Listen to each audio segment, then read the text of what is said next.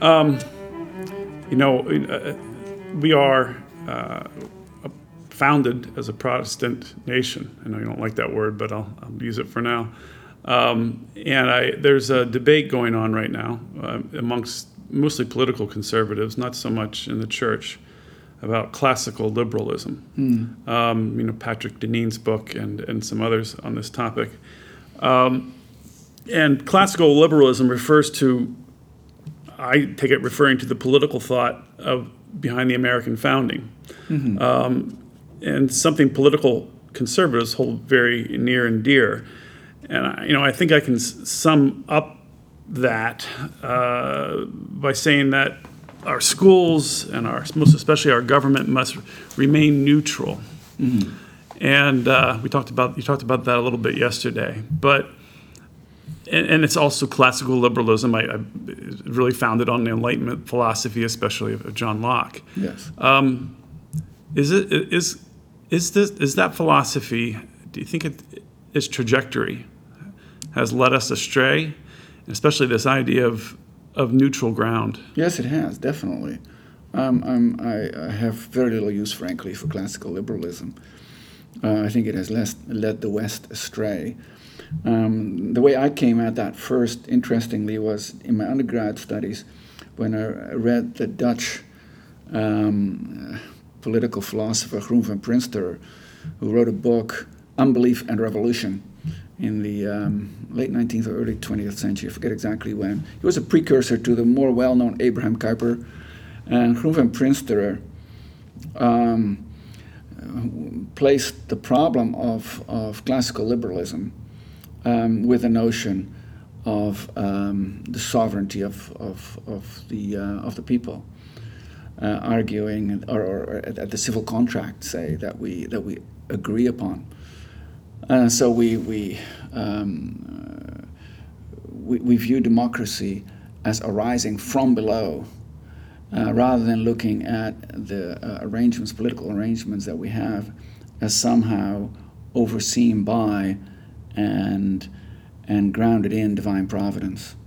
So we've removed God. Deism does this. Uh, the Enlightenment thought more, more broadly does this. We, have removed God from the picture, and we've looked at all of our political constructs as arising from the human will. It's, it's thoroughly voluntaristic. So classical liberalism, my understanding, is voluntaristic. Groen Prinsterer has pointed this out. I'm not sure if you've talked. I'm not sure if he talks about voluntarism per se, but he certainly talks about the civil contract that Locke talks about and rejects it uh, stringently and forthrightly. Um, so, um, although I'm no longer a neo Calvinist, that, that critique of, of Enlightenment thinking has always remained with me. And that rejection of neutrality um, that Groen van Prinsterer also, also saw as a problem has always remained with me as well. So, yeah, I have very little use for political liberalism.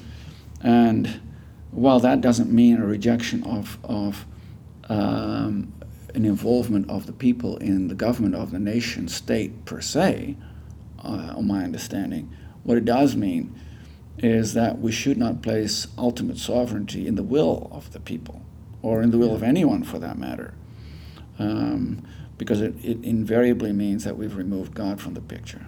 I'm, I'm less critical of, of classical liberalism. Um, at least at its founding, than, than some of the modern critics, only because, for instance, uh, you know, when John Locke um, talked about this neutral ground, we're not going to have freedom of religion, and uh, what he was he was talking he was talking to an audience that was saying, well, we have we have Calvinists, we have Lutherans, we have Catholics, we have Eastern Orthodox.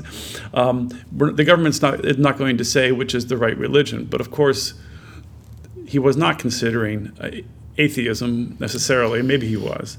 Uh, but I'm saying he, he was speaking to an audience that was still fundamentally Christian in their outlook, or much more so than we have today. That's certainly true. And now we're taking the same philosophy and putting it on a, a populace that is not very Christian. Mm-hmm. Um, maybe 30% at most go to church every week. Right. So yeah, certainly it's, it's more of a problem today because of the, of the greater variety of beliefs, um, non Christian religions as well as atheism. It's, it's more of a problem today than it was in the 17th century. I, I do think it was a problem already in the 17th century.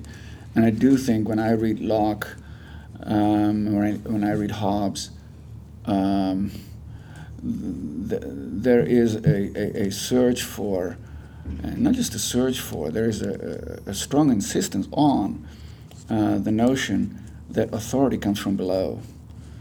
And I think that lies at the root of the problem and lies at the root of the neutrality that, he, that, that they both propose in terms of how to deal with confessional differences. Um, I think we too, also as Christians, we're, we're often too naive and too blithely assume, I think, that uh, the government can remain confessionally neutral. I'm not convinced that ultimately such a thing is really possible. Is there such thing as neutral ground at all? No, I don't think so. I think we ultimately um, uh, come from a particular viewpoint. Uh, we all do in, in all matters that we consider. And when it comes to important things such as political arrangements, moral decision making uh, with a common common end, um, the notion that this that somehow we enter into a, a neutral terrain seems to be a problem. Um, I, I, really love Jamie Smith's new book um, on, on politics. Forget the title of it now, uh, but he has this this latest uh, book of his trilogy, which deals with politics, and he, he takes on the principled pluralism of neo Calvinism, and he, he asserts in that book, he argues in that book quite well, I think, that the so-called principled pluralism of neo Calvinism actually means a retreat into neutrality so that the, the, the, the neo-Calvinist insistence that we can all just get along from a different, different religious perspectives and, and that we need to bring these religious perspectives into the public sphere. And as long as we do that, we can get along just fine. I think he rightly argues that that essentially means um, that we've, we've accepted the notion of, of a neutral, neutral terrain where we all can just bring our, our viewpoints uh, to the fore. There's no such thing. I'm curious, does uh, Jamie Smith or, or you have, uh, probably, this is a difficult question, of course, but is it possible to govern ourselves well? Or is, are we all ultimately, I guess Plato said, we're all, all these systems, even the best, is destined to fail at some point.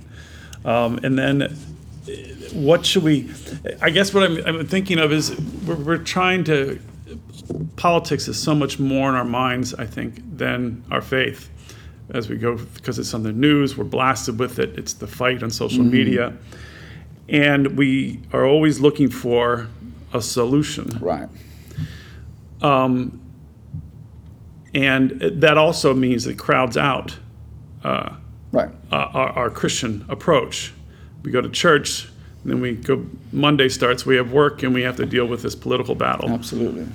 Um, is there a way to govern? Our, can we govern ourselves? And what is the what should we be looking for? It's a great question. Um, we cannot govern ourselves very well. I do believe uh, that the fall seriously affects us. I believe in, I believe there is such so. a thing as sin, and we cannot govern ourselves well. And and that also means, I think, that there isn't some sort of ideal form of government, say democracy, aristocracy, or monarchy, or whatever whatever you may have. Um, I think those in the past who have pleaded for a relative uh, indifference toward which form of government is the best, I think had it right. There isn't uh, to, to, say that democracy is the best of all, of all, all forms of government. I think is is, delu- is a delusion. It's not. It's it's a form that can, in some contexts, serve us relatively well, but that that certainly isn't the one and only form, and, and not always the best. Uh, I'm thankful for our for for everything that for a lot of things that democracy has brought us, but but um, increasingly in today's context, um, with a population that that um, is often not Christian and a population that lives for the here and now rather than for the then and there, uh, democracy doesn't serve us very well often, um, and it also seems to me that that in terms of this crowding out that you're talking about, um, because there isn't one form of government that is sort of the ideal and, and, and, the form for which we should strive, um, we shouldn't put our faith in politics. We should put our faith in, in, in, in the church. Um, the church is far more ultimate um, than, than whatever political arrangement we may have. Uh, our, our, our, Sunday Eucharistic service is far more important than uh, whatever political issues of the day we read about in the newspaper and we get all excited about in our discussions. It's not that those things don't matter. Um, I'm not saying we should away from the vo- we should stay away from the voting booth, or you know that that's an individual judgment that people should should should make. I'm just saying these things are of relative importance and far less important um, than the ecclesial community and then entering into the heavenly presence on Sunday morning.